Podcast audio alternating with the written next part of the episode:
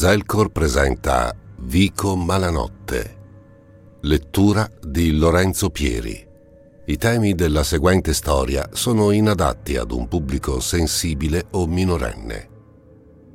Ci sono molti spazi nascosti in una città, molte vie nascoste e molte vacuità nascoste. Unhomely Places, Kate Milford.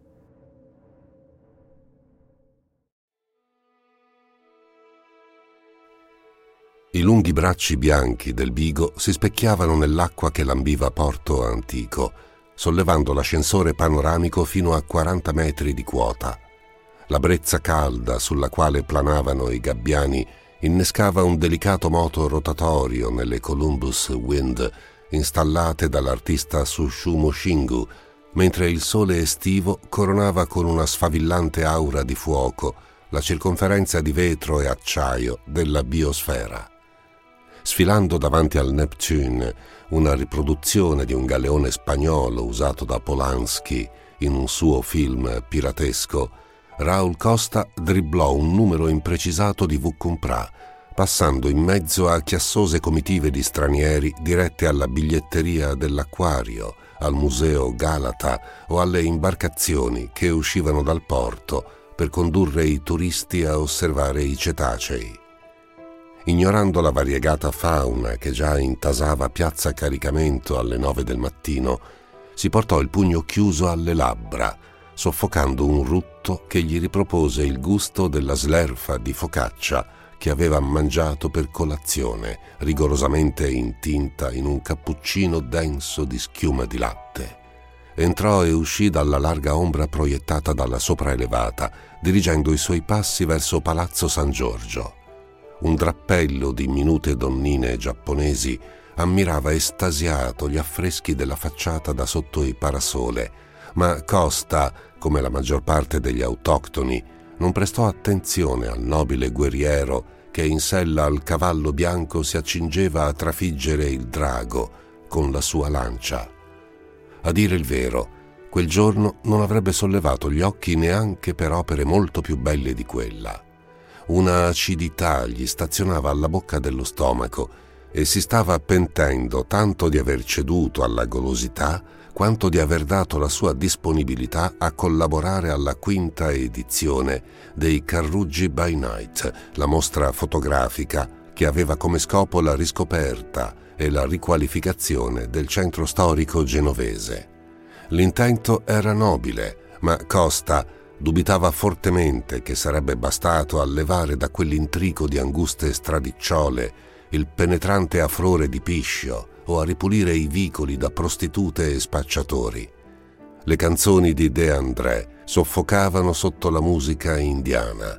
Le sciamadde e le osterie chiudevano, sostituite da venditori di kebab.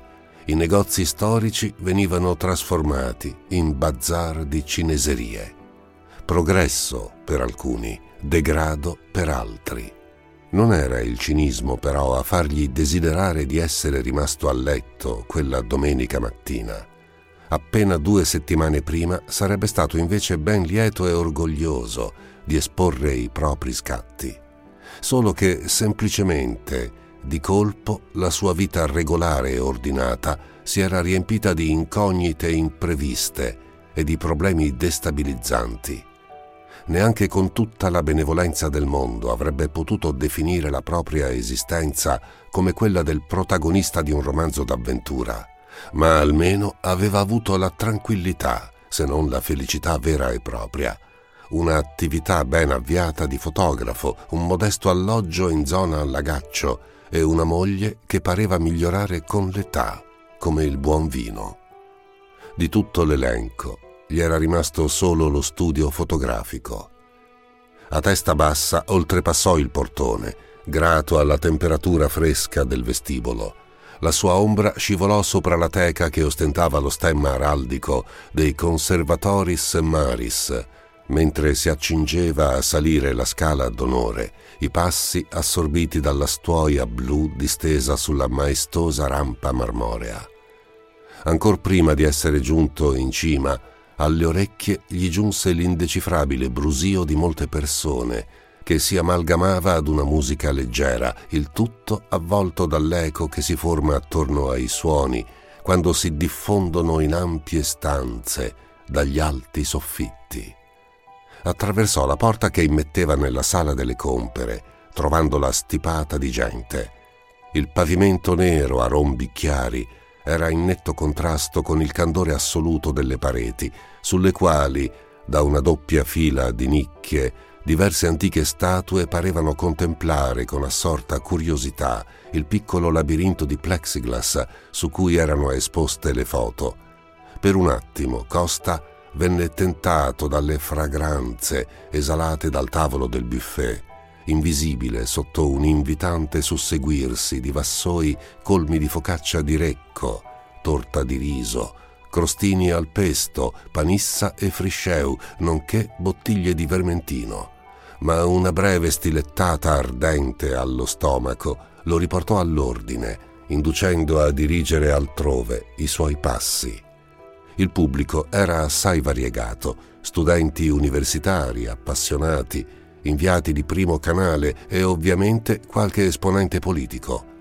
Conosceva di persona o di fama almeno un terzo dei presenti, fotografi, suoi pari, che parevano suddividersi per gap generazionale. Le nuove leve sfoggiavano stili decisamente più bohemien, orgogliosi dei propri rasta, delle braghe alla turca e dei tatuaggi vistosi, mentre la vecchia guardia, della quale Costa faceva parte, prediligeva stili più sobri come blazer, mocassini, polo o camicie leggere. Dopo aver stretto una mezza dozzina di mani e scambiato altrettanti convenevoli, si piazzò per un quarto d'ora vicino alle proprie opere, intrattenendosi con qualche appassionato, ma per lo più annoiandosi a morte. Se solo ci fosse stato anche Parro, il suo migliore amico, forse non si sarebbe sentito tanto malinconico e depresso. Probabilmente avrebbe vissuto un costante sentimento a metà fra l'imbarazzo e lo spasso, osservandolo fare il mandrillo con qualunque persona che vantasse l'accoppiata cromosomica XX, anche la più inguardabile. Del resto, per ammissione dello stesso Parro durante una lunghissima nottata alcolica trascorsa in un locale in piazza delle Erbe, egli viveva secondo il motto quando la fame è fame, anche la merda è pane e non si poteva negare che fosse sempre affamato. Ma il suo amico non era a Genova quel fine settimana e neanche il prossimo. Era partito per una delle sue improbabili vacanze che prevedevano scarpinate lungo le più impervie mulattiere dell'Appennino Ligure, a dormire in tenda o in qualche rifugio, non esattamente il periodo di rilassante stacco di cui Costa abbisognava. Anche se a onor del vero, pur di scostare la mente dalla situazione che stava vivendo, sarebbe stato quasi disposto a sopportare spossanti salite, giunture doloranti e il russare di parro che gli perforava le orecchie. A ogni modo, ormai era tardi per i ripensamenti. Prese a bighellonare, chiacchierando senza molto entusiasmo con i colleghi, mostrando verso i loro scatti quel minimo di entusiasmo per non apparire maleducato. Gli sembravano vuoti e banali, tuttavia riconosceva che forse era la lente della preoccupazione e dell'insoddisfazione a farglieli apparire tali. Davanti a lui si palesavano scorci di una Genova segreta, una città proibita, lontana dalle masnade consumiste dei turisti, cesellata di piccoli angoli protetti che parevano rannicchiarsi per sfuggire al progresso divorante, a un mondo troppo colorato, troppo artificiale, troppo rapido e assordante. Le stradicciole sulle quali si aprivano serrande e sporgevano climatizzatori, i palazzi variopinti che parevano avvicinarsi l'uno all'altro per mormorarsi segreti, le edicole che racchiudevano Madonne dai tratti cancellati dai secoli, le scalinate tortuose che si infilavano in archi oscuri. Fino a poco tempo fa, come una guida indigena che accompagna un meraviglioso esploratore, lui stesso aveva portato Irma attraverso quel mondo di bugigattoli e cunicoli, di piazzette nascoste dove il sole brillava di rado, a scoprire irregolari sprazzi di cielo, racchiusi tra le geometrie di alti palazzi. Quelle foto riportavano a galla ricordi come camalli che trasportano merci da buie stive di galere, immagini semibuie, quasi sotterranee, dove le poche figure umane sembravano appartenere a etnie magiche, personaggi furtivi negli androni, ragazzi nordafricani imbevuti dalla luce al neon di un locale, una donna dal basco rosso che procedeva a braccetto con il suo robusto accompagnatore in giacca di cuoio. Come lui e Irma, una vita fa. Una seconda parte della mostra era allestita nella sala del capitano del popolo, decisamente più medievaleggiante e scura dell'area precedente, con il maestoso soffitto di travetti dal quale pendevano riproduzioni bronzee di lampadari del 1300.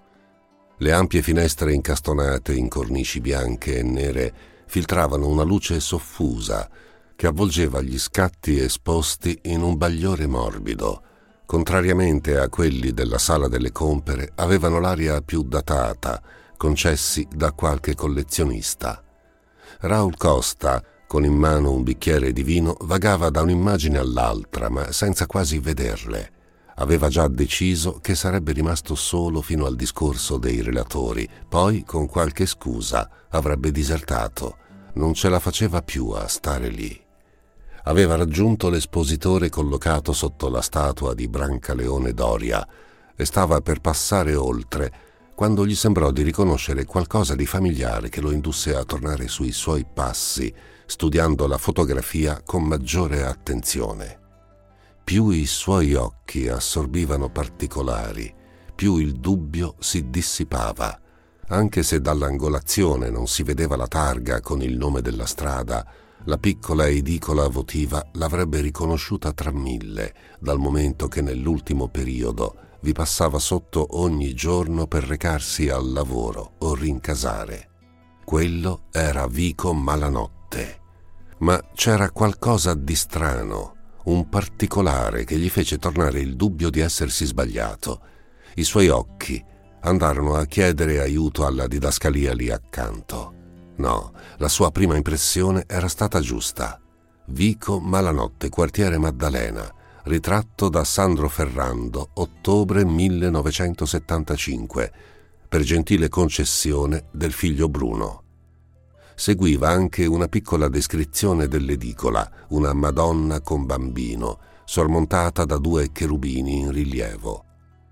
Lo sguardo di Costa tornò alla foto era stata scattata dall'imboccatura del vicolo che procedeva in salita e per qualche ragione gli venne da pensare che Ferrando l'avesse realizzata facendo capolino dal muro, come un investigatore privato che pedina qualche malfattore. Nella foto c'era una sola persona, un uomo di spalle, con un cappotto lungo e un cappello, illuminato da due lampade che presidiavano i lati dell'architrave di un portone. Il suo braccio era sollevato, forse nell'atto di bussare. Non si distingueva altro, la foto era molto scura, oltre che molto vecchia. Ma quel poco bastava e avanzava per dare a Costa un senso di straniamento. Se quello era Vico Malanotte, come suggeriva l'edicola e come ribadiva la didascalia, perché lui non aveva mai visto quel portone? Non era affatto un ingresso discreto, era largo, probabilmente a due ante, incassato in una spessa cornice sporgente. Per quanto lui potesse essere distratto in quel periodo, avrebbe comunque fatto caso a qualcosa di simile se vi fosse passato di fronte, ma più faceva mente locale e più otteneva la stessa risposta dalla memoria. Quel portone in vico Malanotte non c'era un po' confuso ma pure incuriosito, estrasse l'iPhone e accompagnato da un coro di trallallero diffuso dall'impianto acustico, andò alla ricerca di un luogo dove la connessione fosse migliore, trovandolo solo nel loggiato.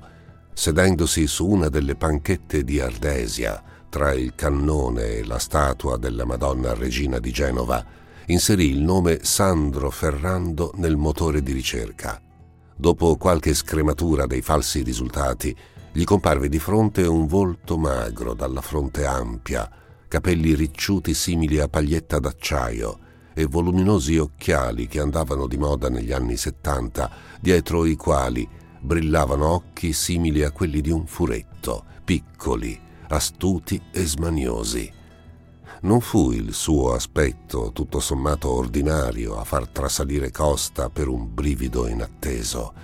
Si era aspettato di trovare la sua scarna biografia, qualche album messo in vendita per la gioia dei nostalgici amanti del vintage. Invece, nessuno dei siti che si incolonnavano sullo schermo trattava delle opere di Ferrando, molto più interessati alla sua fine misteriosa. Sgranò gli occhi di genuino sbigottimento nell'apprendere che Sandro Ferrando era scomparso nell'ottobre del 1975.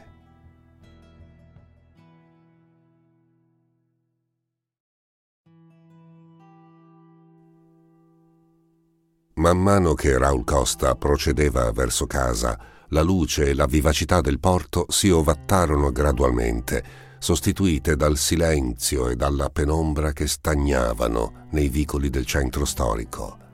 Raggiunta l'imboccatura di Vico Malanotte, non poté impedire a un'inquietudine impercettibile di accendersi nel suo cuore come la fiammata di un cerino. Levò lo sguardo. L'edicola in pietra bianca risaltava sui blocchi di pietra scura, che formavano lo spigolo del muro. Si rese conto che da quando si era trasferito lì non molto tempo prima, non aveva mai rivolto a quel tempietto barocco più di una occhiata distratta. Adesso, però, notava che la Madonna e il bambino erano solo un vago abbozzo d'umanità, un grumo di marmo che il tempo aveva lentamente abraso di qualunque tratto distintivo. Mentre osservava l'edicola, gli venne da chiedersi per la prima volta come mai quel carrugio avesse un nome così strano, perché la notte lì avrebbe dovuto essere un male, o meglio, cosa accadeva lì la notte. Se l'avessero chiesto a lui, avrebbe risposto non molto, era una stradina come a Genova se ne trovano milioni, tanto pigiata tra i palazzi che due persone poste spalla a spalla avrebbero fatto fatica a camminarvi dentro. Il lastricato era lucido, sempre umido, ma non mandava lo stesso sgradevole sentore di urina di altre viuzze. In effetti aveva constatato che dopo il calar del sole non c'era il tipico andirivieni di sbandati. Avanzò nel vicolo e si fermò pochi passi dopo. Adesso si trovava esattamente nel posto dove nel 1979 l'uomo della foto sostava di fronte al fantomatico portone. Posò il palmo contro il muro ricoperto di intonaco rosa. Era ruvido e freddo come la pelle di uno squalo. Niente, né al tatto né alla vista, faceva presumere che lì vi fosse mai stato un ingresso. Sotto le dita provò una strana sensazione formicolante che gli fece ritrarre il braccio con un piccolo moto d'ansia. Scrollò la mano, ma non vide alcun insetto. Scoccando alla parete un ultimo sguardo sospettoso, avanzò per una decina di metri ancora fino all'androne del palazzo, accolto dal solito atrio dal pavimento a scacchiera che puzzava di candeggina rivolse un'occhiata speranzosa alle porte dell'ascensore, ma come sempre uno sgrammaticato cartello avvertiva che era fuori uso, il che lo obbligò a farsi quattro rampe di scalini così consumati che al centro parevano sciogliersi. L'alloggio nel quale entrò per mezzo di una porta che cigolava come in un film dell'orrore apparteneva allo zio di Parro, Quest'ultimo aveva interceduto affinché il parente facesse a Costa un prezzo di favore sull'affitto. La prima volta che c'era stato si era chiesto con che coraggio si potesse pretendere una pigione per un posto del genere, un tinello, una stanza da letto poco più grande di un loculo e un bagno ricoperto di orribili piastrelle verdastre. L'unica finestra, eccetto la stretta feritoia della toilette, si apriva nell'angolo che fungeva da salottino, dando direttamente sul vicolo. Ogni cosa, dall'arredamento agli elettrodomestici, pareva uscita da un catalogo degli anni Ottanta e Costa aveva pure il fondato sospetto che l'impianto elettrico fosse più vecchio ancora, almeno a giudicare dai frequenti cali di corrente che si verificavano in particolar modo la notte. Calciò via le scarpe da barca, prese una Peroni dal frigo e si abbandonò sul divano, gli occhi fissi sullo schermo dell'iPhone. Non era mai stato un tipo fissato con il cellulare, ma da quando era nata quella frattura tra lui e Irma, scattava ogni volta che arrivava una notifica, restando puntualmente deluso nello scoprire che non si trattava di un messaggio di lei, con il quale gli chiedeva di tornare, di ricominciare, di lasciarsi tutto alle spalle. Ormai ci sperava sempre meno. Entrò nell'account Facebook di Irma. Ancora non aveva cambiato lo status sposata. Ingrandì l'immagine del profilo e lo schermo si colmò col viso scuro di una bella donna prossima alla quarantina. I folti capelli tanto neri da sembrare quasi blu le labbra, come sempre cariche di rossetto e ben disegnate dalla matita, si dischiudevano su un sorriso grintoso e lucente. Nella foto indossava un abito estivo nero, a fantasia di fiori rossi, portandolo con l'eleganza briosa e disinvolta che molte ventenni le avrebbero invidiato. Aveva un corpo fantastico, formoso, membra che sembravano reclamare a gran voce le mani di un uomo. Fin da quando si erano conosciuti sette anni prima, Costa era stato subito attratto da quel fisico sensuale e dirompente. Irma lavorava dal suo commercialista e fra loro era nato all'istante un gioco di sguardi, di battute allusive, frecciatine. Faceva parte di un genere di donna ormai in via di estinzione, quelle che ancora apprezzano il fischio di un uomo, mentre sfilano su tacchi vertiginosi lungo la via. Il corteggiamento era stato breve, focoso. Si erano sposati un anno e mezzo più tardi e Costa, che non si considerava certo un monaco, era rimasto addirittura sbalordito dall'esperienza e dall'audacia sessuale di sua moglie. Per anni erano andati d'amore e d'accordo, le loro divergenze caratteriali non avevano costituito un problema. Entrambi ci scherzavano sopra, convinti che ben presto il tempo li avrebbe sintonizzati sulle medesime frequenze.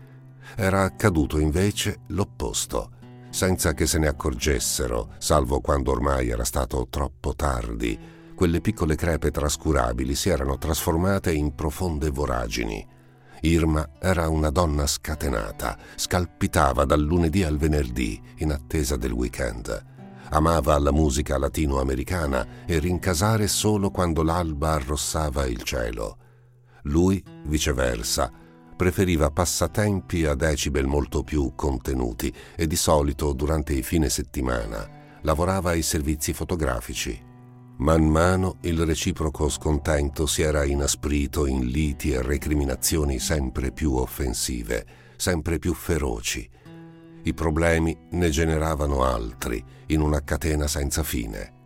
Poi, improvvisamente, anziché portare ad una esplosione, su tutta la faccenda era calato un inatteso gelido inverno.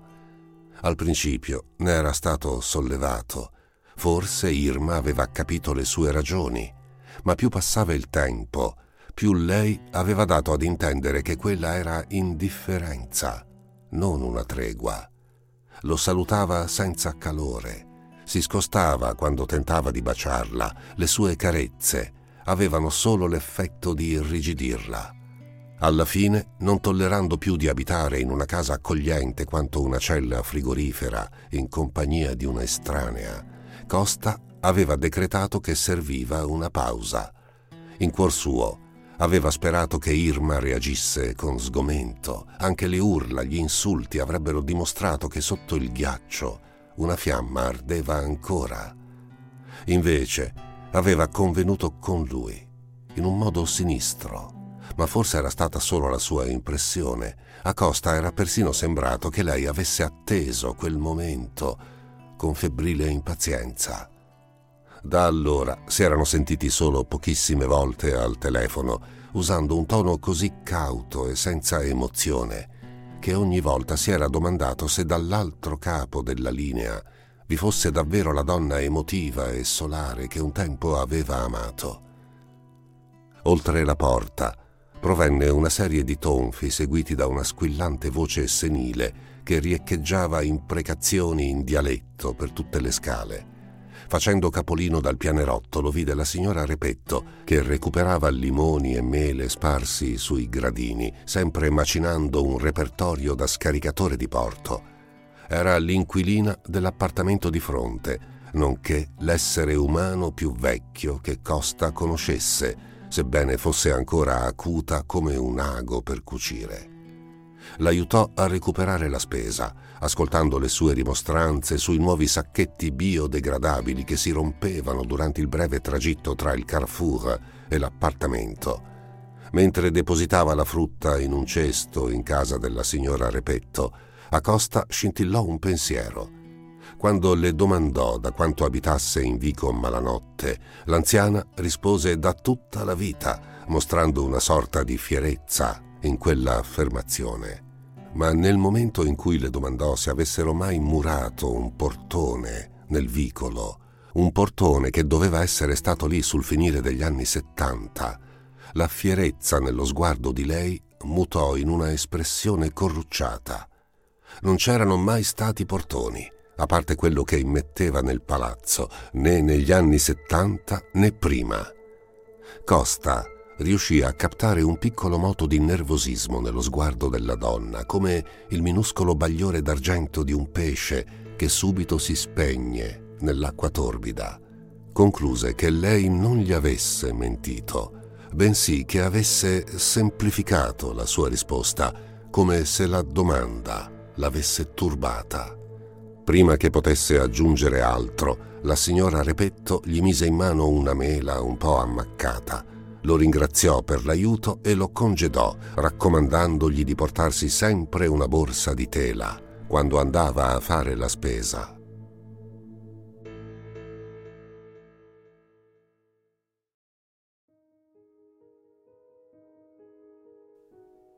Non volendo trascorrere la serata nella malinconia, facendosi rigirare il cellulare in mano nel tormentoso desiderio di chiamare Irma, Raul Costa decise di uscire cenò in un bistrò ai magazzini del cotone per poi vagare senza meta tra la folla notturna che infestava il porto, ogni tanto facendo tappa in qualche locale per bere qualcosa.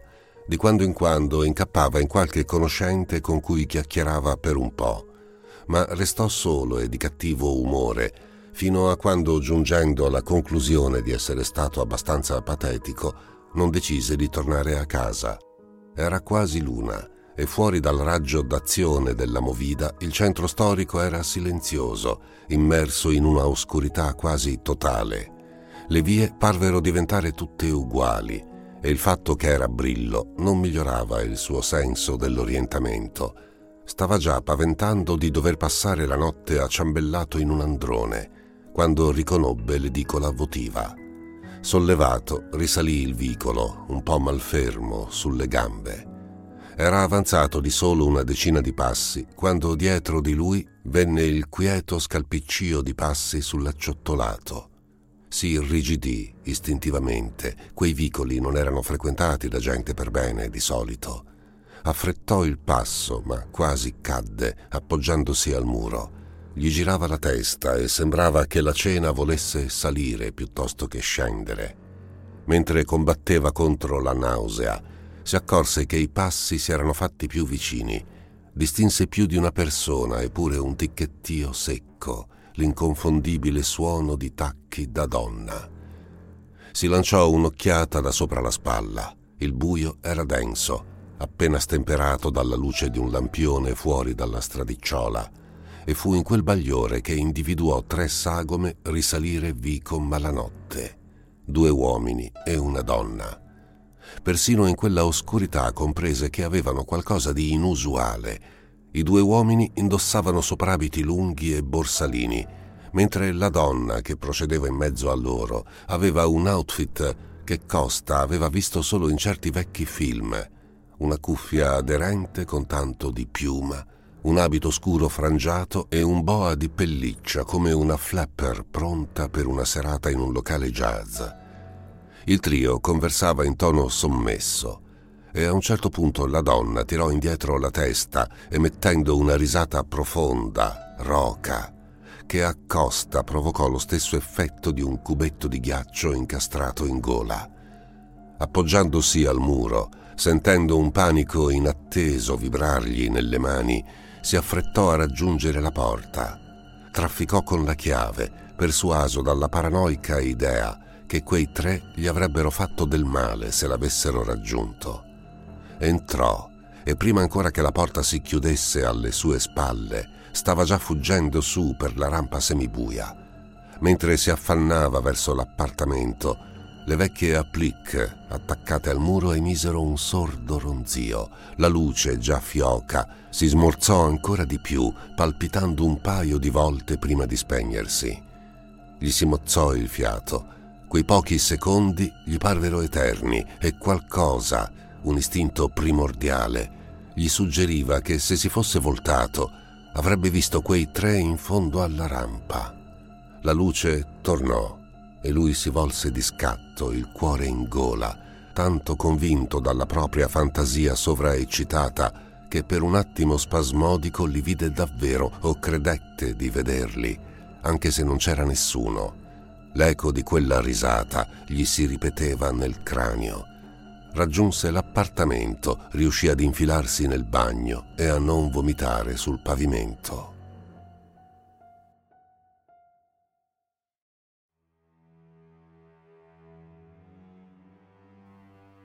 Quando quel mattino si guardò allo specchio, Raul Costa non poté trattenere una smorfia.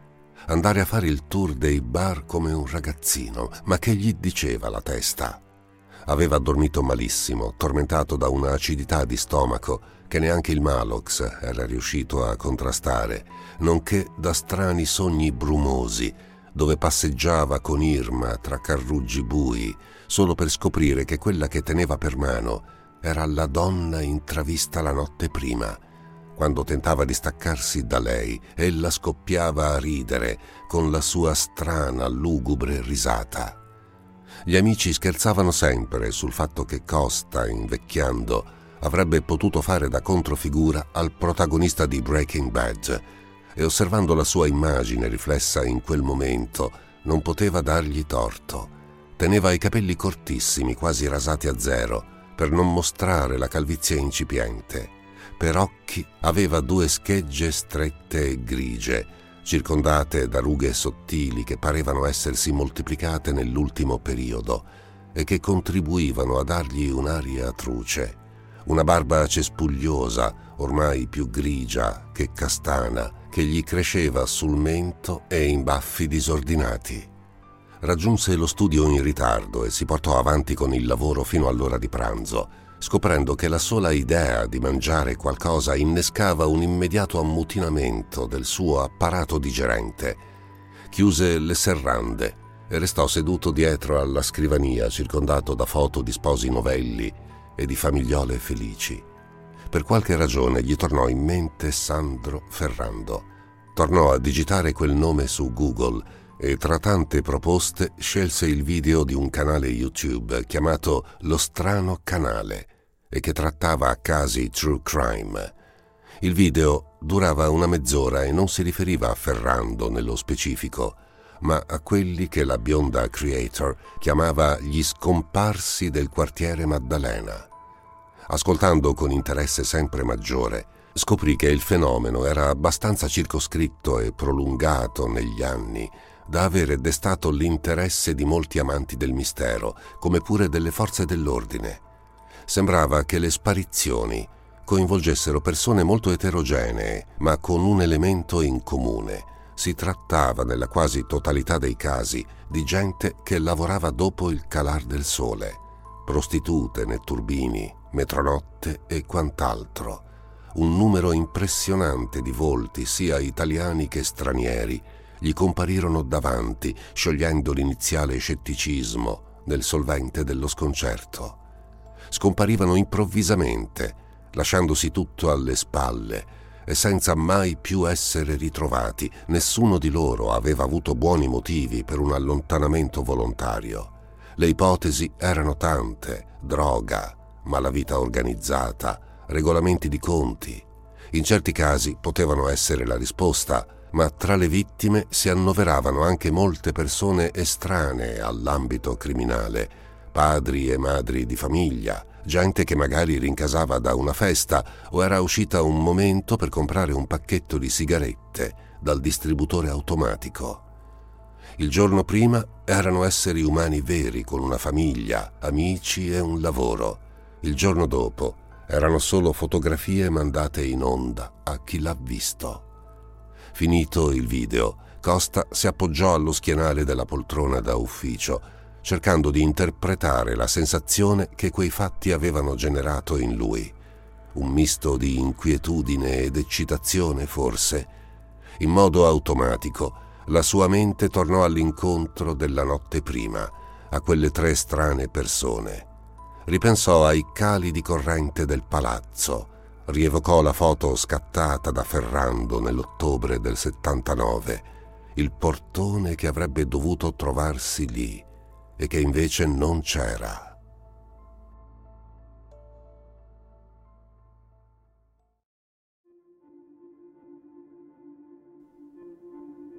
L'orologio digitale appeso sopra il vecchio televisore segnava un quarto a luna. Subito sotto il termometro indicava una temperatura di 30 gradi. Raul Costa russava insaccato nell'angolo del divano con solo i boxer addosso e uno strato di sudore che gli ungeva il corpo. Aveva la testa reclinata all'indietro e dall'angolo della bocca spalancata era fluito un rivoletto di saliva che ora si addensava fra i peli della barba. Accanto a lui, su un basso tavolinetto dell'Ikea, stavano tre bottiglie di peroni vuote e un posacenere di latta con un mucchietto di mozziconi. Dalla finestra aperta lì accanto entravano solo l'umidità e il silenzio. Lo svegliò lo stimolo di urinare. Contrariato, stordito e con la bocca spiacevolmente impastata, faticò a tirarsi in piedi. Mentre dormiva, il film che stava guardando aveva lasciato posto ad un programma di attualità. Due politici si stavano scannando sulla questione del reddito di cittadinanza. Sfilandosi i boxer dalla fessura delle natiche, cercò il telecomando senza trovarlo. Mentre si chiedeva dove quel piccolo stronzo fosse andato a finire, sentì un suono di passi arrivare dal vicolo attraverso la finestra. Si affacciò istintivamente. Sarebbe stato impossibile distinguere alcunché se la luna piena non avesse illuminato il vicolo come un bengala, con la sua luce priva di calore, alla quale Costa poté vedere un tipo con indosso un lungo soprabito scuro, elegante, ma datato, il capo d'abbigliamento che ti aspetteresti in un film sul proibizionismo. Non riusciva a vedergli la faccia, celata da un fedora, ma ogni tanto coglieva un barlume rosso accendersi a intermittenza. Troppo brillante per una sigaretta. Doveva essere un sigaro. Il cuore prese a bussargli le costole con frenesia in attesa, sempre maggiore. Costa si ritrasse leggermente, di colpo sveglio, pervaso da una sensazione di aspettativa. Non si spiegava come facesse a dirlo, ma sapeva che sarebbe successo qualcosa. Sotto di lui, ignaro di essere oggetto della sua attenzione, l'uomo in soprabito aveva rallentato, la brace del sigaro si accese ancora, e stavolta il bagliore durò più a lungo, sintomo di una boccata profonda. Poi, simile a una stella cadente, venne schiccherato per terra dove arse ancora per un istante o due prima di spegnersi.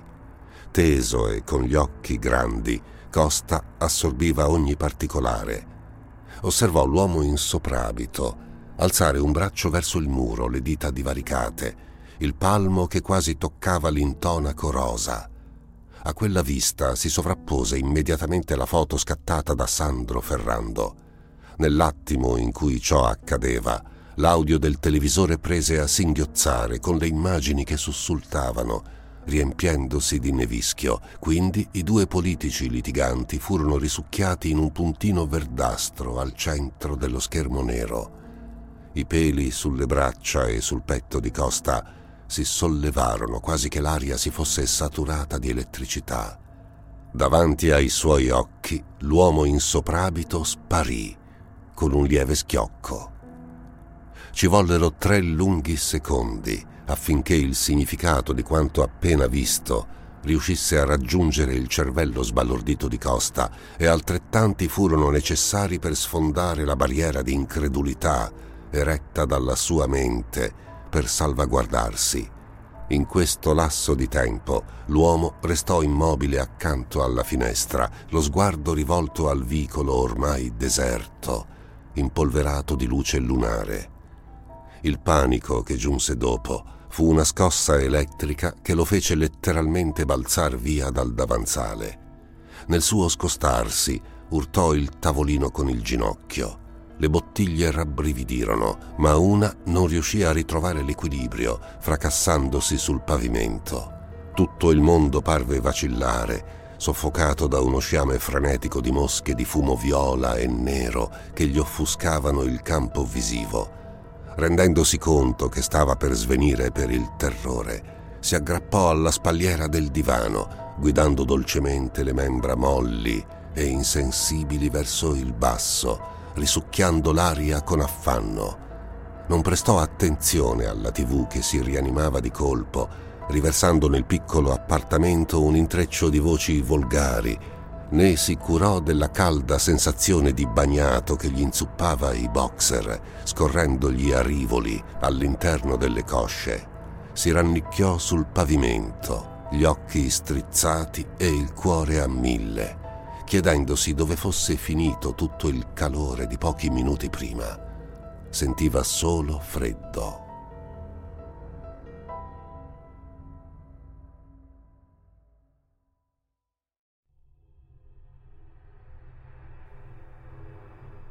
Fino a quel momento Raul Costa aveva creduto che le notti peggiori le avesse trascorse quando a 14 anni si era beccato la mononucleosi.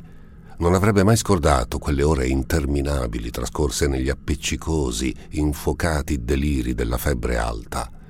Eppure quei tormenti erano niente se affiancati a quelli vissuti in seguito allo strano avvistamento di Vico malanotte. Fino all'alba era rimasto chiuso a chiave nella stanza da letto. La paura, l'incredulità e l'ansia si erano fusi in un pantano profondo e viscoso, nel quale si era sentito affondare come nelle sabbie mobili, con la ragione che annaspava inutilmente per tenersi a galla. La sua mente proiettava e riproiettava in loop quei brevi, terrificanti istanti. Pochi secondi ma più che sufficienti a fracassare ogni convinzione sulla quale aveva basato la propria esistenza. Rivedeva quell'uomo in soprabito e fedora, lo vedeva avvicinarsi al muro, alzare il braccio e scomparire. Scomparire nel nulla come gli spettri fanno nei film, solo che non poteva essere un fantasma né un'allucinazione. Un particolare agghiacciante scacciava queste ipotesi sorprendenti ma tutto sommato rassicuranti. Lo schiocco che aveva udito in concomitanza alla smaterializzazione, un suono discreto che forse nel chiasso di una città sarebbe passato inascoltato, ma ben udibile tra le strette pareti di un vicolo solitario. Il rumore dell'aria che colma uno spazio di colpo vuoto. Aveva strenuamente combattuto per ore con il panico ebete e disperato di una mosca aggrovigliata in una ragnatela che sente i delicati passi del ragno approssimarsi.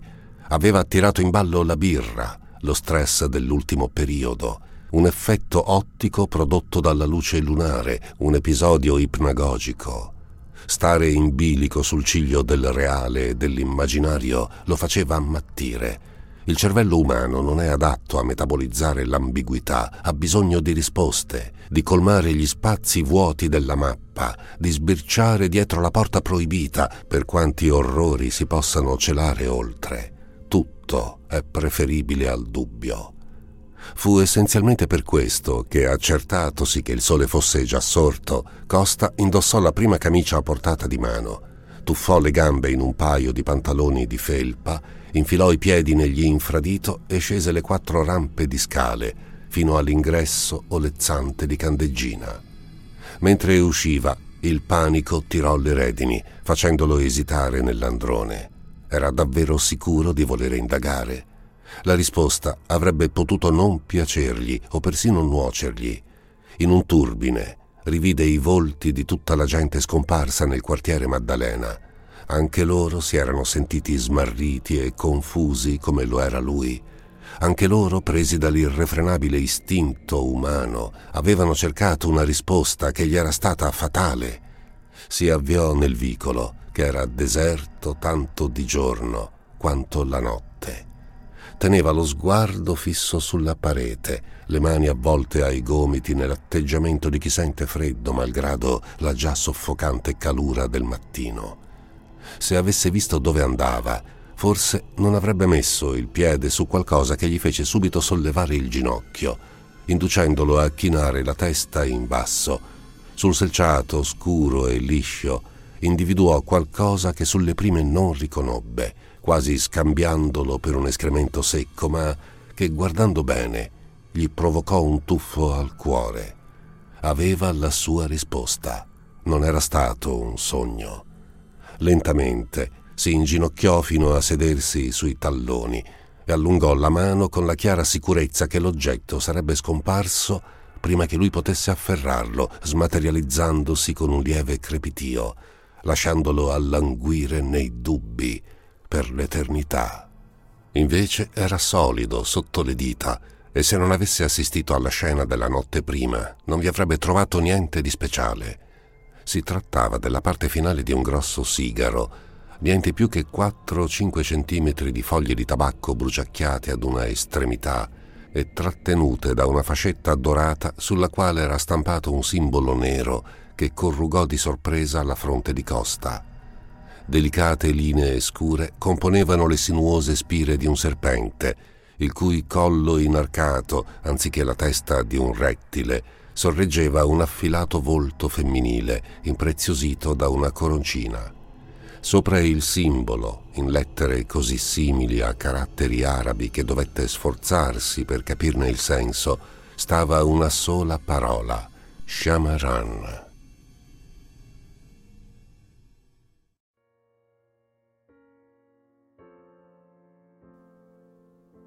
Benché fumasse le Chesterfield dall'età di 17 anni, Costa non aveva la benché minima esperienza riguardo ai sigari. Conosceva vagamente le marche più comuni o le più famose, ma non aveva mai sentito parlare degli Shamaran. Una volta arrivato nel suo studio fotografico, si sedette di fronte al computer. Era così abituato che l'oracolo Google gli fornisse un responso chiaro e immediato da prenderla quasi sul personale quando trovò solo falsi risultati. A quanto pareva, il nome Shamaran era anche quello di una specie di donna serpente delle favole medio orientali. Dopo vari tentativi non approdò a niente di molto significativo. Qualche blog di tabagisti accennava ogni tanto a quella marca di sigari turchi, ma evidentemente gli estimatori erano pochi. Inappagato, si chiese come fare a saperne di più e la risposta gli si presentò tanto subitanea che si diede dello scemo a non averci pensato subito. Lo zio di Parro, l'uomo che gli aveva affittato l'appartamento in vico Malanotte, era il più incallito fumatore di sigari che avesse mai incontrato. La volta che per ufficializzare il contratto si era recato nel suo alloggio, collocato all'ultimo piano dello stesso palazzo dove Costa abitava, era rimasto stupito dalla vastissima quantità di sigari esposti nelle vetrinette di ogni marca immaginabile. Quel desiderio di scoperta lo sorprese. Solo poche ore prima avrebbe dato un rene per poter estirpare dalla propria memoria quello che aveva sbirciato nel vicolo, ma adesso sentiva che il terrore era un pesante strato di cenere grigia, sotto il quale poco alla volta stava guizzando la fiamma di un sentimento diverso e frenetico, un misto di eccitazione e urgente curiosità. Dopotutto, nell'ultimo periodo, si era sentito così perso, depresso, arrabbiato e senza scopi che quel diversivo, per quanto forse non privo di rischio, era bene accetto quanto un analgesico che riesce ad alleviare un dolore cronico. Dopo l'orario di chiusura cenò con qualche fetta di farinata prima di salire all'ultimo piano e bussare alla porta dello zio di Parro. Emilio Parodi era un tipo sulla settantina, grinzoso e scuro come una vecchia mela e parimenti poco invitante. Gli occhi che scrutavano da dietro le lenti parevano sempre alla ricerca di un difetto nella persona che gli stava di fronte. Era chiaro che non gradisse ricevere ospiti, quindi Costa non si perse in convenevoli. Sollevò la busta dove aveva riposto il mozzicone, limitandosi a chiedere se conoscesse quel tipo di sigari. Si aspettava che Parodi gli domandasse il perché di quell'interesse. Invece si limitò a togliergli il sacchetto di mano, studiando la fascetta attraverso la lente degli occhiali, usata come fosse una lente di ingrandimento. L'ispezione si svolse in silenzio, con i conduttori di striscia la notizia che facevano da sottofondo. Dopodiché la bocca del vecchio si storse in una espressione schifata. Robaccia, decretò restituendo la busta. Solo i turchi, secondo lui, potevano fumare una porcheria simile. Una volta li aveva provati, ma non era andato oltre le prime boccate. Con il cuore che gli si animava di emozione improvvisa, Costa chiese dove li avesse acquistati. Senza mostrare la benché minima curiosità per quelle domande, Parodi si strinse nelle spalle. L'unico posto in tutta Genova che li vendeva era una specie di fumeria in via Luccoli. Un posto frequentato quasi sempre da stranieri, tenne a precisare, come se questo fosse un ulteriore punto a sfavore. Appreso quanto voleva sapere, lieto che il vecchio non avesse fatto domande a riguardo, Raul Costa tornò al suo appartamento. Seduto sul divano con un apperoni in pugno, cercò su internet il posto di cui Parodi gli aveva appena parlato. Risalì fino ad un sito che pareva essere stato realizzato parecchi anni prima e in maniera piuttosto svogliata, con una decina di brutte foto che raffiguravano l'interno male illuminato di un locale in stile medio orientale, con le pareti color fegato e una decina di bassi tavoli arabi, circondati da stuoie e cuscini, sopra i quali svettavano narghilè simili a minareti. C'era anche un espositore di sigari dalle marche straniere. Per un attimo sperò che il proprietario fosse l'uomo in soprabito, ma non ebbe tanta fortuna. Una foto lo mostrava come un omaccione grasso, con un fez scarlatto appollaiato in testa e i baffoni alla Stalin. Niente di più dissimile dalla figura alta e distinta che aveva visto smaterializzarsi la notte precedente. Si mordicchiò il labbro inferiore, deluso e incerto. Ancora una volta gli venne da chiedersi perché volesse proseguire con quella ricerca assurda forse perché quegli ultimi giorni gli avevano sbloccato un ricordo di inizio carriera, quando una moglie, convinta che il marito la tradisse, gli aveva chiesto di pedinarlo per scattare foto compromettenti. Malgrado la somma generosa, Costa aveva dovuto rifiutare. Fare una cosa simile senza una licenza poteva creare grossi guai Tuttavia, una parte di lui si era sempre portata dietro un certo rammarico per quella mancata occasione di provare il brivido del detective privato. Quella sera restò alzato fino a tardi, seduto sul divano, il volume della tv ridotto ad un sussurro e gli orecchi tesi alla finestra aperta, pronti a cogliere il minimo rumore. Scattò verso il davanzale due volte, sempre per falsi allarmi, e il sonno ebbe la meglio verso le due, precipitandolo in un mondo scuro e nebbioso. Camminava nei carruggi, strade buie che parevano snodarsi all'infinito tra palazzi così alti da perdersi nel tessuto della notte. Madonne amorfe e santi senza volto lo spiavano dalle edicole. Se fosse stato solo, avrebbe avuto paura, ma solo non era. Stringeva la mano a Irma, la quale gli camminava a fianco. Era più affascinante e misteriosa di come la ricordava le curve voluttuose che tendevano l'abito grigio in stile anni venti, le frange sottili che oscillavano ad ogni movimento delle belle gambe sorrette dai tacchi alti. Dal cappellino scendeva una veletta oltre la quale i tratti del suo viso apparivano sfumati, quasi indefiniti, come se al di sotto potesse celarsi una persona del tutto diversa. Cos'è che Irma gli stava nascondendo? Cosa c'era sotto quel pizzo nero? Avrebbe voluto sollevarlo e scoprirlo, ma non osava. Per qualche ragione ne era atterrito. Il braccio di sua moglie si sollevò. Tra le dita coperte di seta nera stringeva un lungo sigaro con la donna serpente sulla fascetta dorata. Le sue labbra scarlatte si avvolsero smaniose all'estremità, assorbendo lentamente il fumo per poi rilasciarlo in una nube così densa e ampia che per un istante li avvolse del tutto. Quando si dissipò, erano di fronte ad un ampio, antico portone. Una delle ante si stava scostando centimetro dopo centimetro, svelando l'oscurità all'interno. Spire di foschia vi sgusciarono dentro come risucchiate da una corrente d'aria.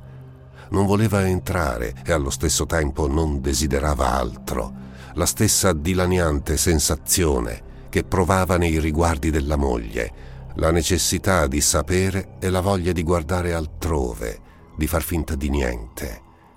Nel momento in cui qualcosa pareva farsi avanti, Raul Costa si destò con un violento spasmo muscolare, trovandosi accasciato sul divano, il collo indolenzito e il cuore che bussava al suo pomo d'Adamo. Si stropicciò gli occhi, ancora quel maledetto incubo. Gettò un'occhiata all'orologio e sobbalzò. Era in ritardo di quasi un'ora.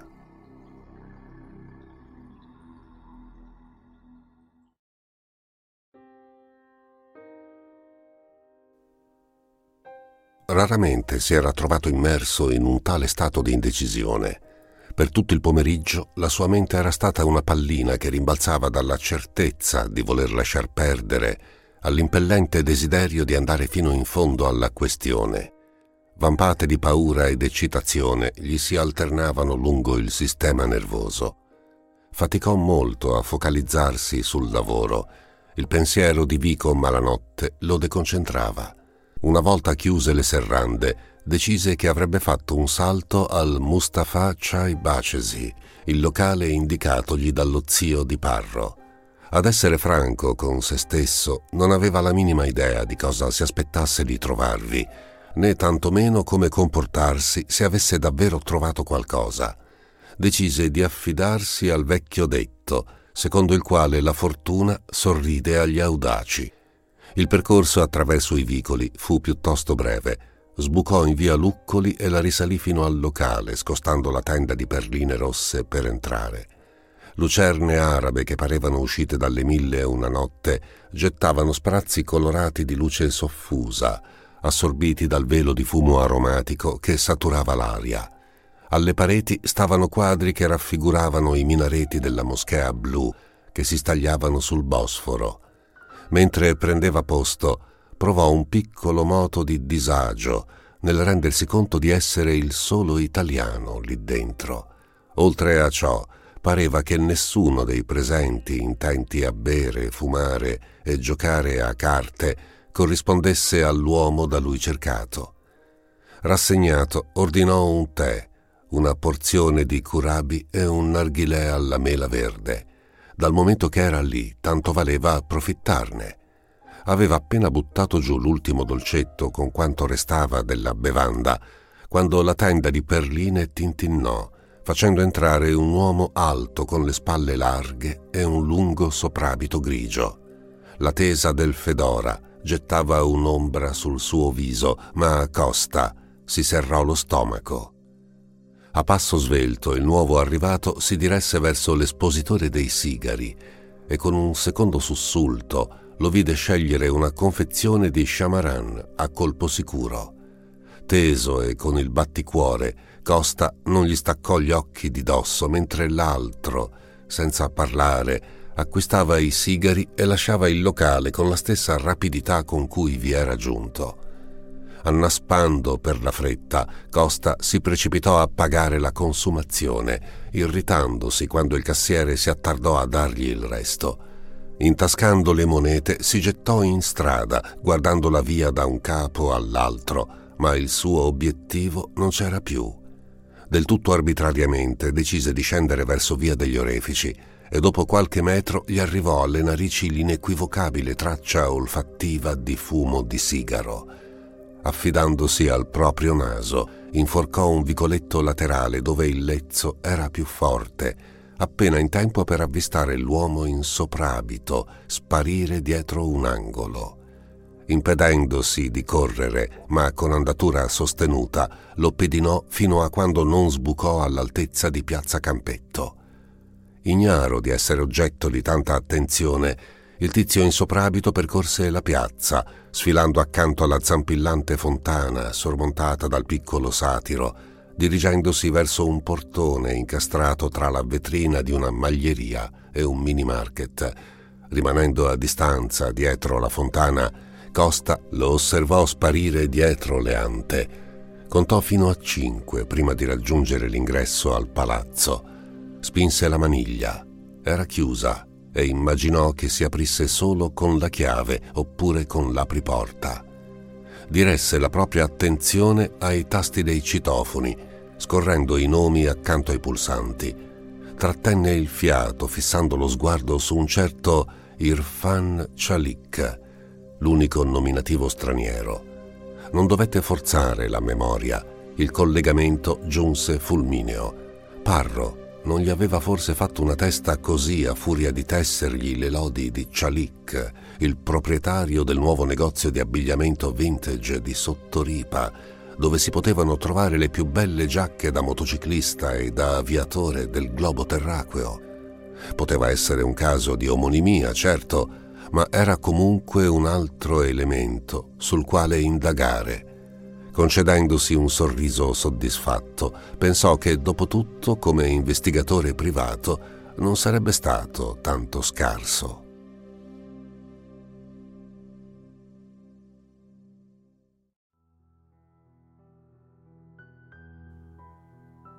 Raul Costa si trovò a fare una cosa che avrebbe ritenuto impensabile affisse alla porta del suo studio fotografico un cartello dove, scusandosi con i suoi utenti, avvertiva che la sua attività sarebbe ricominciata lunedì. Adduceva a riguardo motivi familiari. In realtà era impegnato ad osservare Irfan Chalik. Per un tipo capace di sparire nel nulla, qualche giorno di chiusura poteva anche permetterselo.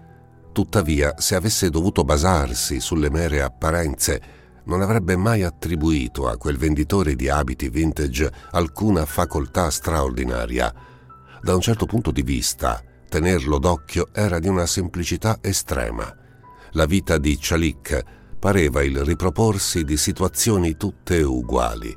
Usciva di casa alle nove, faceva colazione sempre allo stesso bar e apriva il negozio alle dieci in punto, restandovi fino a mezzogiorno, orario in cui andava a pranzo seduto ad uno dei tavolini esterni dei molti ristoranti del porto, consumando i suoi pasti leggendo il secolo XIX. Pur non essendo appariscente, capace di mescolarsi facilmente tra la fiumana di persone, possedeva una nota di distinzione che lo faceva in qualche modo risaltare. Forse erano i suoi abiti, uno stile abbastanza retro da saltare all'occhio, ma non così eccentrico da risultare ridicolo.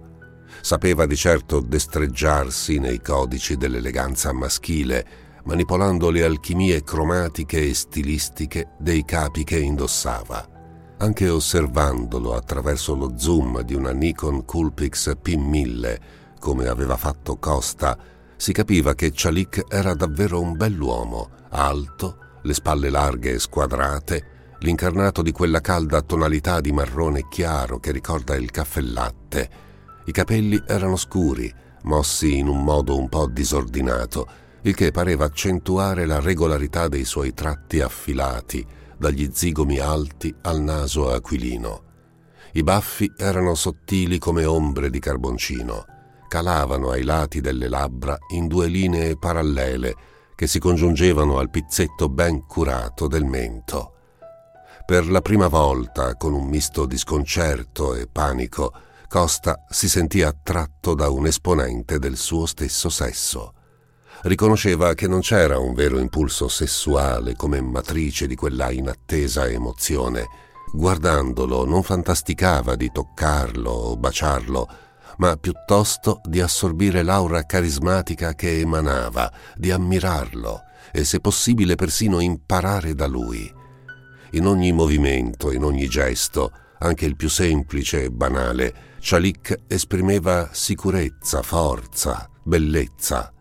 Era un'opera d'arte vivente, un superuomo che calcolava tutte le sue movenze, che inseriva regalità nell'accostare il fiammifero al sigaro, nel sollevarselo alle labbra, nel soffiare il fumo. Se avesse nutrito ancora dubbi su quanto successo in Vico Malanotte, quegli appostamenti li avrebbero fugati del tutto. In quel corpo non c'era il soffio divino, ma Dio stesso. E Costa era così profondamente immerso nella sua contemplazione che per poco non si era lasciato sfuggire un elemento fondamentale. La sola cosa che non collimava con un tipo rigoroso e classico come Cialicca appariva era forse il tatuaggio che gli copriva il palmo della mano sinistra in larga misura. Non appena se ne accorse, come in un flash rivisse gli attimi della notte fatidica, il vicolo buio, la figura in soprabito che sollevava un braccio verso la parete, quello sinistro, prima di svanire nel nulla. Una frizzante ondata di trionfo montò dentro di lui. Che fosse quella la chiave del mistero, un marchio di riconoscimento che immetteva ad un mondo ultraterreno, precluso ai comuni esseri umani, riservato ad una elite nascosta in piena vista. Tornò a guardare nell'obiettivo, incrementando lo zoom.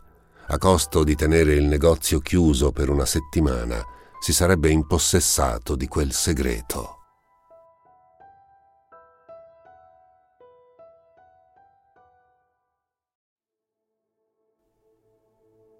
Forse era vero che la fortuna sorride agli audaci, perché non gli era servita una settimana per raggiungere il suo scopo. Appostato a distanza di sicurezza, Raul Costa aveva spiato Irfan Chalik, mentre quest'ultimo, inconsapevole, si godeva una porzione di ravioli di triglia.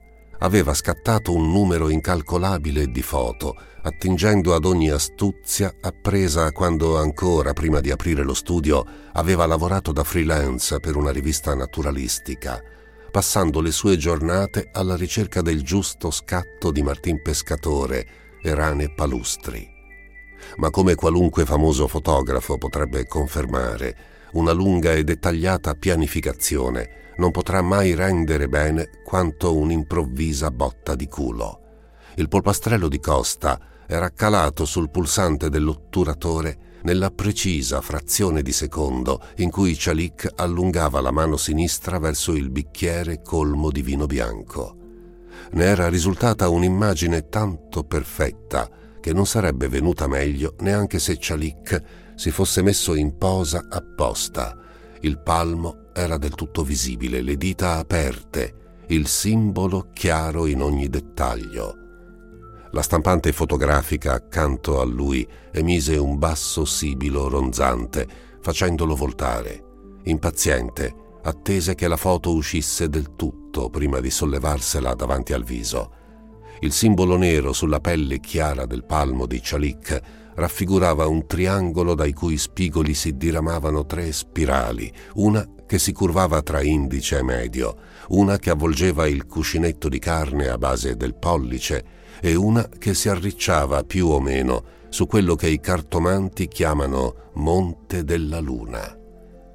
Per Costa fu istantaneo fare un collegamento con un segno molto simile, ovvero quello della triscele, che sotto varie guise compariva in diversi ambiti storici, dall'antica Grecia alla cultura celtica, e che figurava persino sulle bandiere della Sicilia e dell'isola di Man.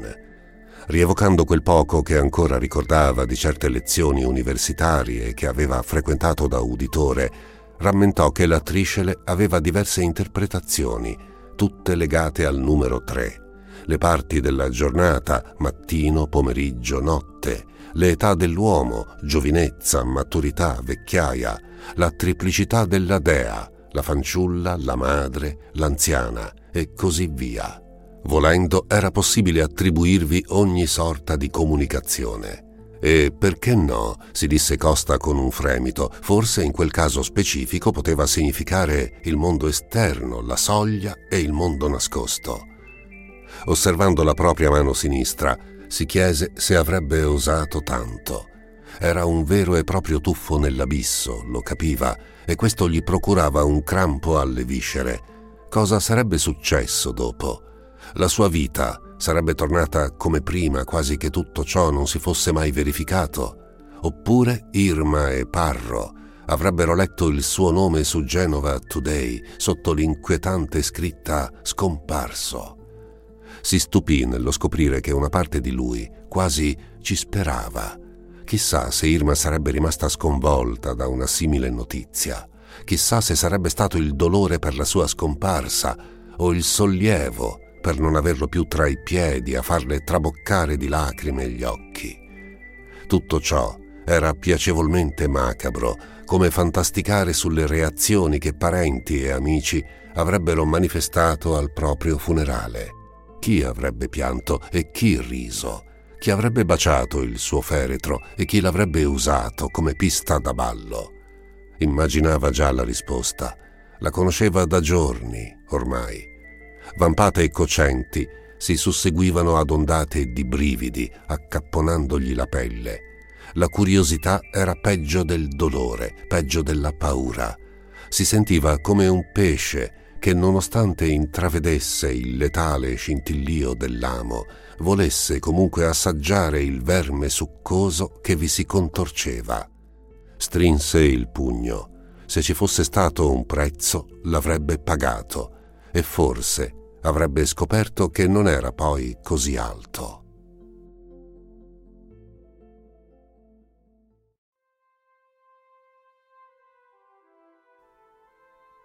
Il suo cellulare continuava a vibrare. Lo schermo era intasato di messaggi, probabilmente di clienti indispettiti. Non rispose a nessuno. Si sentiva come sull'orlo di un baratro. Saltare era imperativo ormai. E anche se fosse sopravvissuto all'impatto, presagiva che la sua esistenza sarebbe cambiata radicalmente. La tv era spenta, lo schermo riflesse la sua immagine come uno specchio nero mentre svolgeva lentamente la garza arrotolata alla mano sinistra. Il tatuaggio, unto di Bepantenol, era ancora un po' arrossato, ma era identico a quello sulla mano di Irfan Chalik, un triangolo con spirali ai vertici. Lo studiò per un lungo minuto prima di rivolgere l'attenzione agli abiti vintage acquistati proprio quel giorno in una bottega del centro storico a quanto aveva intuito, il dress code era quello. Li indossò con una certa fatica, gli tremavano le mani, il suo corpo era pervaso da una strana sensazione di formicolante leggerezza, quel lampo di panico che di solito cresce e si dissipa dopo uno spavento improvviso, solo che nel suo caso perdurava. Scese le quattro rampe di scale, raggiunse l'atrio che come sempre sapeva di candeggina, uscendo in vico malanotte. Non c'era la luna. Il carrugio era una pista scolpita nelle tenebre. La distanza era breve, eppure gli parve di camminare per chilometri. La sua mente era sintonizzata su Sandro Ferrando. Da quel che sapeva di lui, era stato il classico fotografo da ambiente urbano, alla costante ricerca dello scorcio folcloristico della piccola realtà fuori dalle mete del turismo, della viuzza segreta. Poteva solo speculare, naturalmente, ma non era difficile immaginare come fossero andate le cose. Un fotografo che gironzola nelle antiche viscere di pietra della superba, le ombre della notte che scurivano l'aria come inchiostro, e in quella quiete ecco accendersi uno scalpiccio che annunciava la comparsa di una o più figure fuori dal tempo, gonne con le frange, borsalini, guanti di seta lunghi fino ai gomiti, soprabiti di un'epoca perduta. Forse li aveva notati più di una volta, forse li aveva visti sparire nel nulla dopo aver imboccato Vico malanotte. E chissà, si interrogò Costa mentre si fermava davanti alla parete rosa, non era da escludere che Ferrando fosse stato colto dalla sua stessa insopprimibile curiosità, che avesse pedinato, aspettato dietro gli angoli, seguito in punta di piedi, atteso il momento giusto per sollevare la macchina fotografica e pigiato il tasto dell'otturatore nell'attimo preciso in cui la realtà si spalancava, mostrando quella sottostante. E poi cos'era accaduto? si era unito a quella strana compagnia nottambula o il suo destino era stato quello tragico e misterioso di chi vede e sente ciò che non doveva essere né visto né udito. Con la bocca arida di saliva, Raul Costa levò il braccio verso la parete, il palmo aperto, quasi stesse imitando il saluto romano. Il suo cuore non batteva, vibrava paura e aspettativa si agglutinavano insieme in una febbrile emozione senza nome. La mano si mosse da sola, aderendo al muro come un pezzo di ferro posto di fronte ad un potente magnete. Costa percepì la pelle del palmo tendersi, attratta da una forza irresistibile. Quel che provò fu la stessa sensazione mozzafiato di quando scendendo le scale si manca un gradino il mondo intero parve sobbalzare. Le orecchie gli si tapparono, fischiando fastidiosamente, ma non vi badò, così come non fece caso alla pelle d'oca che gli drizzava i peli corporei sotto i vestiti. Immaginò che nei palazzi circostanti ci fosse stato un breve calo di tensione elettrica. Era ancora in vico malanotte e al contempo sentiva di non essere più lì suppose con una certezza piena di ansia che se in quel momento fosse passato qualcuno, non avrebbe visto nessun quarantenne in abiti dei primi del Novecento. Ma quello non era il fatto più destabilizzante. Il palmo della mano sinistra di Raul Costa non poggiava più contro l'intonaco rosa di un muro, ma sulle assi di legno di un ampio portone, simile a quello che potrebbe immettere in una chiesa o in un castello. Due vecchie lampade di bronzo e vetro molato gettavano un bagliore denso che avvolgeva il fotografo in una nube di luce. Stupore e panico lo fecero barcollare, ma prima che potesse ordinare alle gambe di tornare indietro, una delle ante scivolò all'interno. Costa trattenne il fiato, assalito dal ricordo del suo incubo. Sulle prime tutto quel che vide furono due occhi brillanti che parevano galleggiare nel buio. Il loro proprietario fece un passo avanti, rivelandosi un uomo perfettamente normale, sebbene alto quasi due metri, angoloso e magrissimo, con una fisionomia che gli avrebbe ricordato un ritratto di Paganini se il famoso violinista fosse vissuto nelle prime decadi del XX secolo. Costa temeva di aprir bocca, ma non ce ne fu bisogno l'usciere lo invitò ad entrare, restando zitto a sua volta, in un atrio illuminato solo da una candela su una mensola. Dopo aver chiuso la porta, il tipo, simile a Paganini, infilò l'indice nel manico di peltro del portacandele. Quindi, facendo cenno al nuovo venuto di andargli dietro, avanzò in un corridoio. Sforzandosi di procedere su gambe che lo reggevano a stento, Costa lo seguì non capiva se fosse l'andatura dell'usciere ad essere rapida o se era lui a non riuscire a tenere il passo. Fatto sta che ben presto l'accompagnatore parve sparire in quel buio innaturalmente denso, quasi che il cunicolo fosse saturo di fumo scuro. Vedeva solo la luce della candela scorrere in avanti simili ad una bioluminescenza nel profondo degli abissi. Sempre più teso, si lanciò un'occhiata alle spalle. L'oscurità formava una barriera dietro di lui. Adesso la luce della candela era ridotta a quella di un fiammifero e l'inquietudine di Costa rimontò al pensiero che potesse spegnersi. In quel momento il bagliore tornò forte, illuminando sia l'usciere silenzioso che un arco coperto da velluto color prugna, oltre il quale, smorzato dal tessuto spesso, trapelavano le languide note di un pianoforte e conversazioni a voce bassa. Usando le lunghe dita della mano libera, il sosia di Paganini scostò il drappo, prodigandosi in un ossequioso inchino. Costa lo attraversò, sentendolo ricadere alle proprie spalle con un fruscio.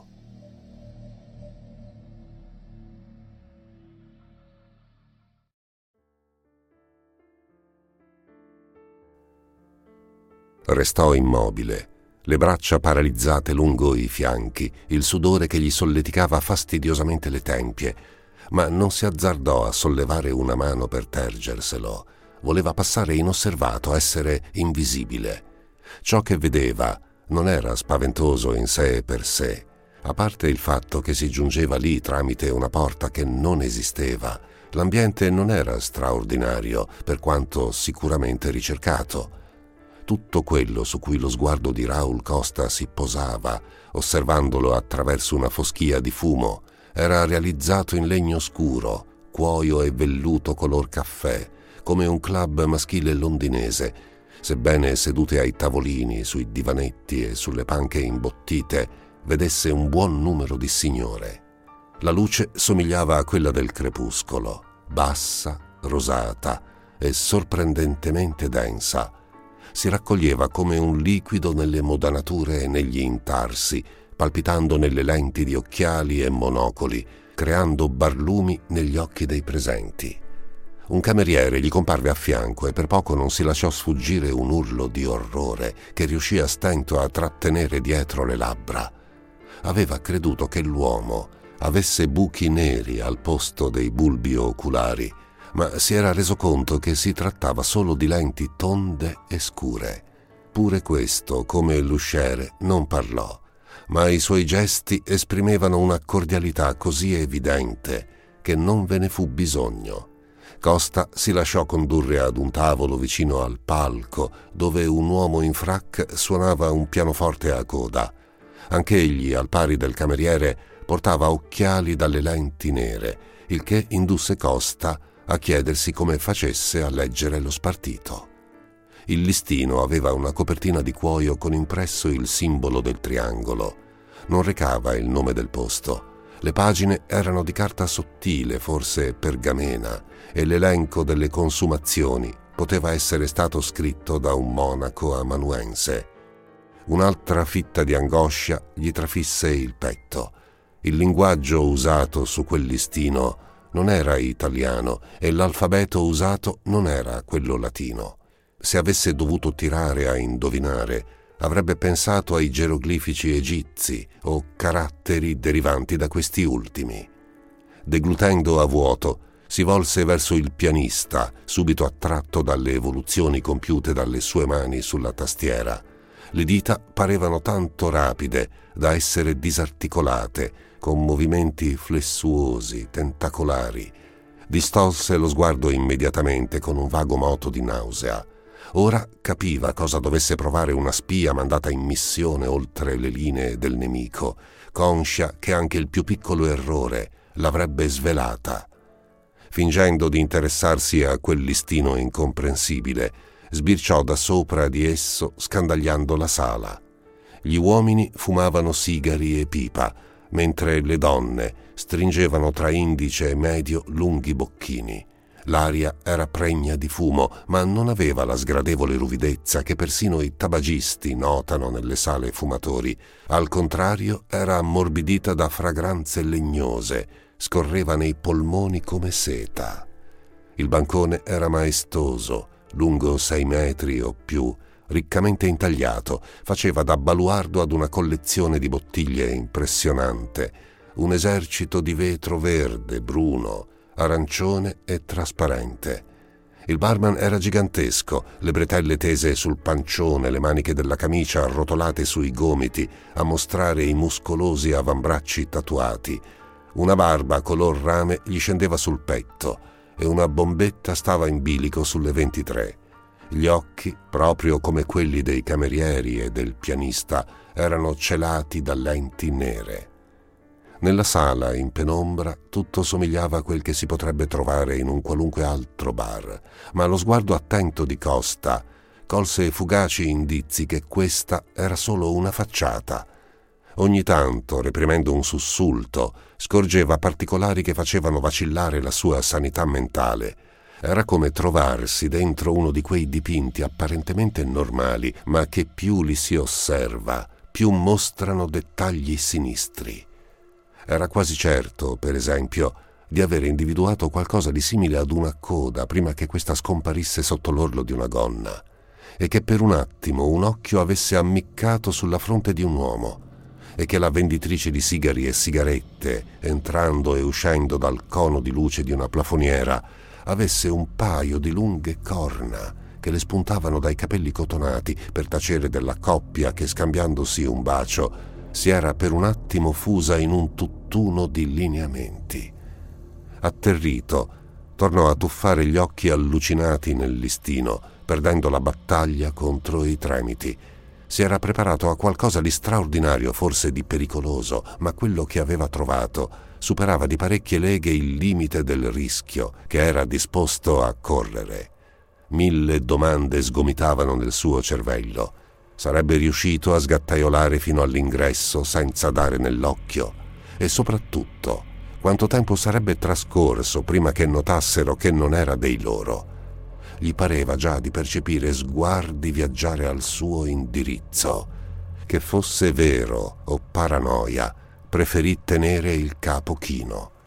Si frugò nelle tasche, estraendo il pacchetto di Chesterfield Magari, se si fosse uniformato agli altri, sarebbe riuscito a passare inosservato il tempo necessario a formulare un piano di fuga.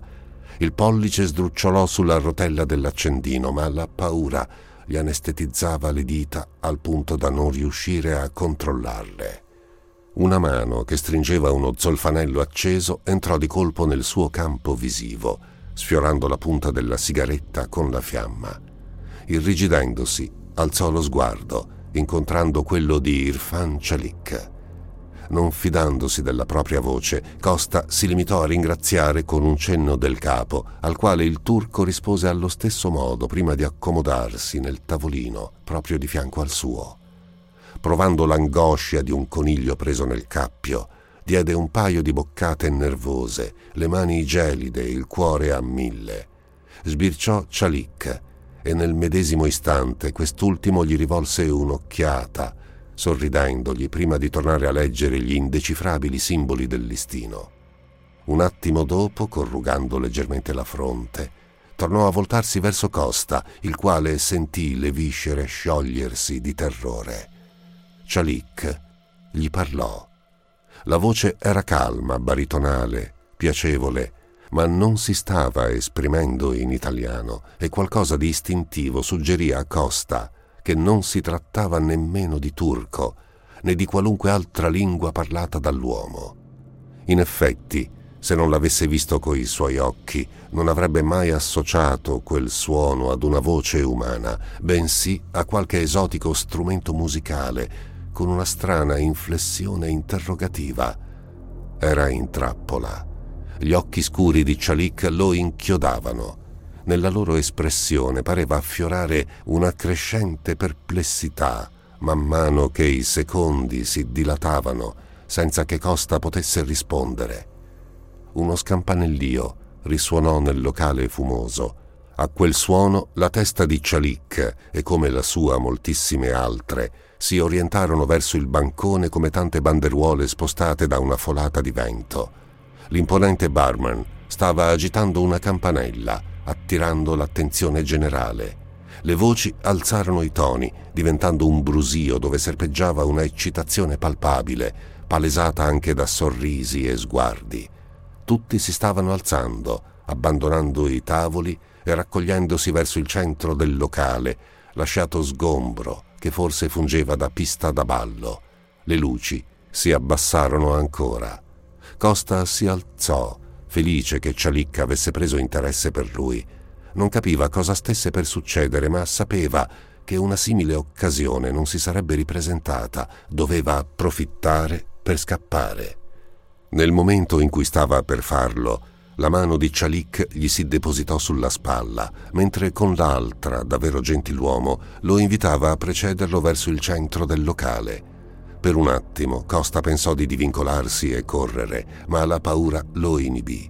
Attingendo ad una forza che non sapeva di avere, confezionò un sorriso e procedette a passi tesi, circondato da quelle sinistre persone. Un cigolio rivelò lo spalancarsi di una specie di porta di servizio posta all'angolo meno illuminato, dalla quale uscì uno degli inservienti dalle lenti nere, trasportando qualcosa che Costa impiegò una manciata di secondi a riconoscere. Quando ci riuscì, si pentì di non essere corso via. L'inserviente sospingeva una struttura metallica su ruote che ricordava l'incrocio tra una gabbia e una vergine di Norimberga era costituita da sottili sbarre d'acciaio che si curvavano e intersecavano, intrappolando l'uomo nudo che gemeva terrorizzato all'interno. Era in piedi, le braccia strette lungo i fianchi, rigido e immobile non solo per via di quella sorta di sarcofago che lo rinchiudeva, ma pure a causa degli spuntoni acuminati che dipartivano da dove le sbarre si incrociavano, le punte rivolte verso il suo corpo inerme. Un nuovo motivo d'orrore scudisciò la mente già incrinata di Costa quando posò gli occhi sul viso del prigioniero. Se emetteva versi ovattati anziché urla vere e proprie, era perché le labbra erano cucite da spesso filo nero, operazione che era stata svolta anche alle palpebre, sotto le quali i bulbi oculari guizzavano follemente. La testa era stata rasata e dal cranio pallido, percorso di vene azzurrine, emergeva quella che nel raccapriccio Costa scambiò per una corona. Trasalì nel capire che quei tubi erano stati in qualche modo inseriti nella testa del malcapitato, simili a tante piccole ciminiere. Nel frattempo, il barman corpulento aveva aggirato il bancone e stava tenendo una sorta di discorso in quell'idioma melodico, poggiando una delle mani enormi sulla spalla nuda di una giovane donna dall'aria timida, le guance arrossate dall'emozione. Gli astanti si misero ad applaudire gioiosi e Costa, sopprimendo il panico e malgrado non capisse cosa stesse accadendo, si affrettò a imitarli. Il suo sguardo continuava a finire sul prigioniero gemente, nonostante provasse ad impedirselo.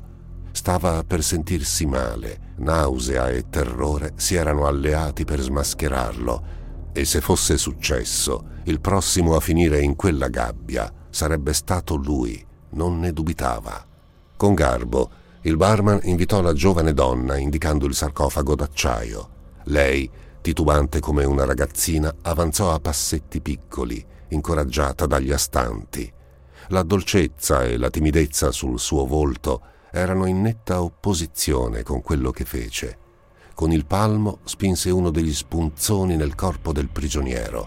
La punta penetrò solo pochi centimetri, non sufficienti a ucciderlo, ma abbastanza da provocargli un forte dolore. L'uomo si agitò nella gabbia, le urla soffocate. Le labbra tumefatte si lacerarono un po', lacrimando sangue sul mento.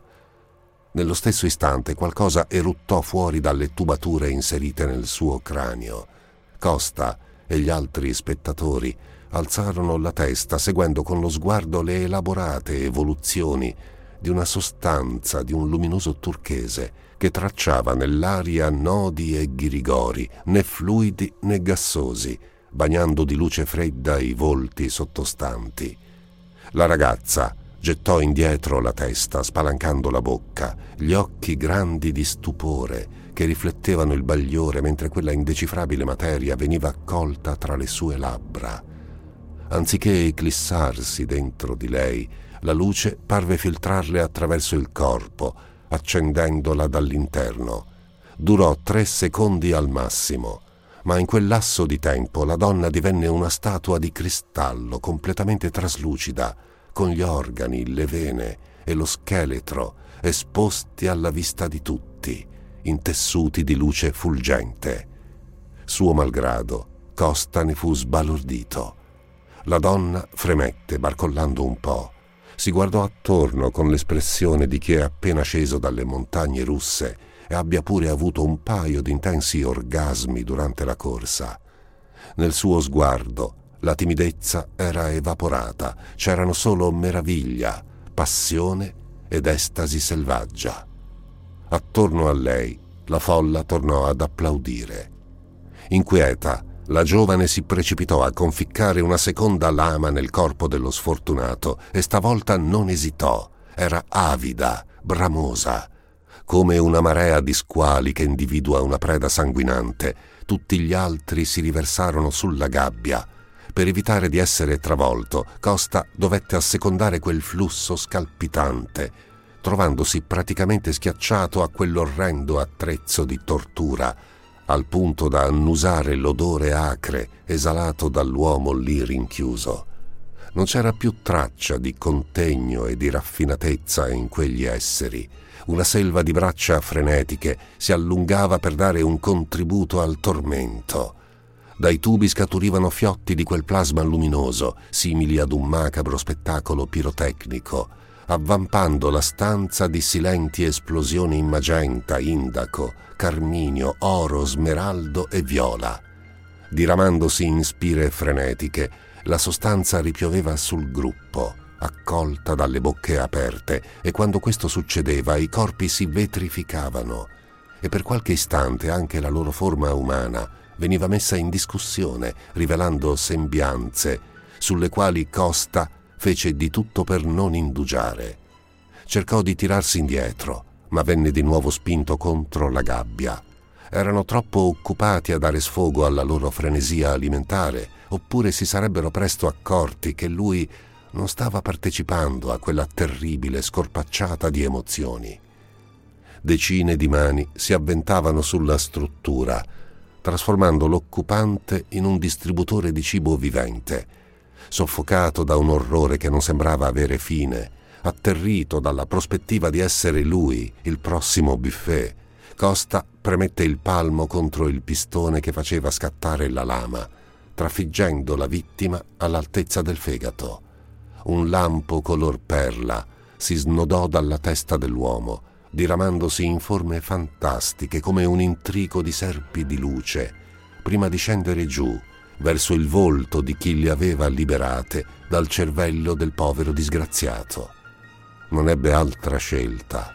Abbagliato, chiuse gli occhi mentre apriva la bocca, teso, fuori di sé, stomacato da quell'atto di cannibalismo emotivo. Un fiotto fresco a metà tra uno zampillo d'acqua e una boccata di denso fumo gli si infilò in gola, ma anziché scivolargli nello stomaco, si espanse ovunque, attraversando tutti gli organi, imbevendo le ossa, scorrendo insieme al sangue, viaggiando lungo le filigrane del sistema nervoso. Malgrado avesse ancora gli occhi chiusi, fu abbagliato da una luce come non ne aveva mai viste, un bianco, al cui paragone ogni altro candore sarebbe parso nero, un bagliore sfrigolante d'energia nel quale brulicava l'essenza primigenia della vita e che non arrivava dall'esterno, ma si irradiava da dentro di lui, risalendo i nervi ottici al pari di elettricità, risplendendogli negli occhi quasi fossero lampadine. Quando la sensazione terminò e tornò ad aprire le palpebre, Raul Costa non ebbe alcuna esitazione a conficcare un secondo spuntone nel corpo del prigioniero.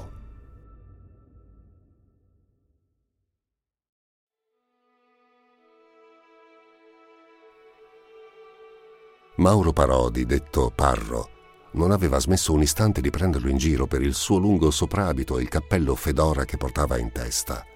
Continuava a fare battute su Humphrey Bogart e il falcone maltese che Raul Costa assorbiva senza mostrare l'irritazione che un tempo avrebbe provato. Camminavano fianco a fianco, passando da un carrugio all'altro, entrando e uscendo dai coni di luce proiettati da sporadici lampioni. Era quasi luna e Parro era già abbastanza brillo da sbandare, non che di solito fosse astemio, ma in quell'occasione aveva alzato il gomito con frenesia maggiore, come per sedare un certo nervosismo nel trovarsi in compagnia del suo amico. Costa aveva fatto finta di non accorgersene, ma non gli era sfuggito il modo in cui Parro evitava il suo sguardo e la sua urgenza di colmare ogni silenzio con battute e chiacchiere a vanvera. Forse temeva che quell'invito fosse un pretesto di Costa per chiedergli da quanto si scopasse sua moglie. A un certo punto era stato quasi tentato di domandarglielo e magari, in caso di suo diniego, esibire il dépliant della mostra fotografica Carrugi by Night, dove compariva la foto della donna in basco rosso e del suo accompagnatore in giacca di cuoio. Quando vi aveva posato gli occhi la prima volta, aveva avuto la sensazione che una botola gli si fosse spalancata sotto le scarpe. Sua moglie e il suo migliore amico catturati da un fotografo mentre se ne andavano a spasso nelle viuzze, le stesse dove Costa l'aveva guidata agli esordi della loro storia. Si era sentito umiliato, tradito nel profondo, infilzato in una parte tenera e vulnerabile del suo io. Di colpo, Tanti fili sciolti si erano annodati da soli. Le divergenze fra lui e Irma, che erano diventate insanabili, il gelo calato nella loro camera da letto, l'indifferenza di lei quando il marito aveva lasciato la casa, tutto questo si sommava alla strana assenza dai social di Parro, che nonostante fosse il genere d'uomo che posta su Instagram ogni sciocchezza, non aveva caricato neanche una foto durante la sua vacanza in montagna, evidentemente trascorsa altrove e non certo da solo. Ma quel dolore era passato ormai. Non che avesse scordato la faccenda, ma adesso l'aveva ridimensionata. Molte cose erano cambiate dal giorno della mostra a Palazzo San Giorgio, lui in primis. Parro gli veniva dietro, le mani nascoste nelle tasche della giacca da motociclista. Di mestiere faceva la guardia giurata, era un armadio, ma adesso pareva avere smarrito gran parte dell'aria intimidatoria. Si era mostrato entusiasta quando Costa gli aveva proposto di concludere la serata in un locale che aveva scoperto da poco, un luogo molto esclusivo. Vi si accedeva solo tramite conoscenza diretta o invito. Gli sarebbe piaciuto, aveva aggiunto, i nuovi clienti, ricevevano sempre un trattamento speciale, quasi fossero ospiti d'onore. Mentre imboccavano Vico Malanotte, Parro non si accorse delle altre sagome che uscivano dalle stradine buie, come materializzandosi dal nulla, convergendo lentamente nella loro direzione. Indossavano lunghi soprabiti e borsalini, oppure abiti frangiati, stole di seta e cuffie ornate di strass erano così silenziosi che avrebbero potuto essere fatti di fumo e a seconda di come la scarsa luce li sfiorava, parevano mutare. Raul Costa, invece, si accorse di loro, anche se non diede cenno di averli notati. Si limitò ad abbassare il capo, stirando le labbra in un sorriso. C'erano ancora attimi stranianti nei quali credeva di vivere un sogno o un delirio, ma poi si ricordava che era tutto vero per quanto incredibile. La sua sorte non sarebbe stata quella di Sandro Ferrando, fatto sparire a causa della sua illecita curiosità, né quella dei tanti disgraziati finiti nella gabbia.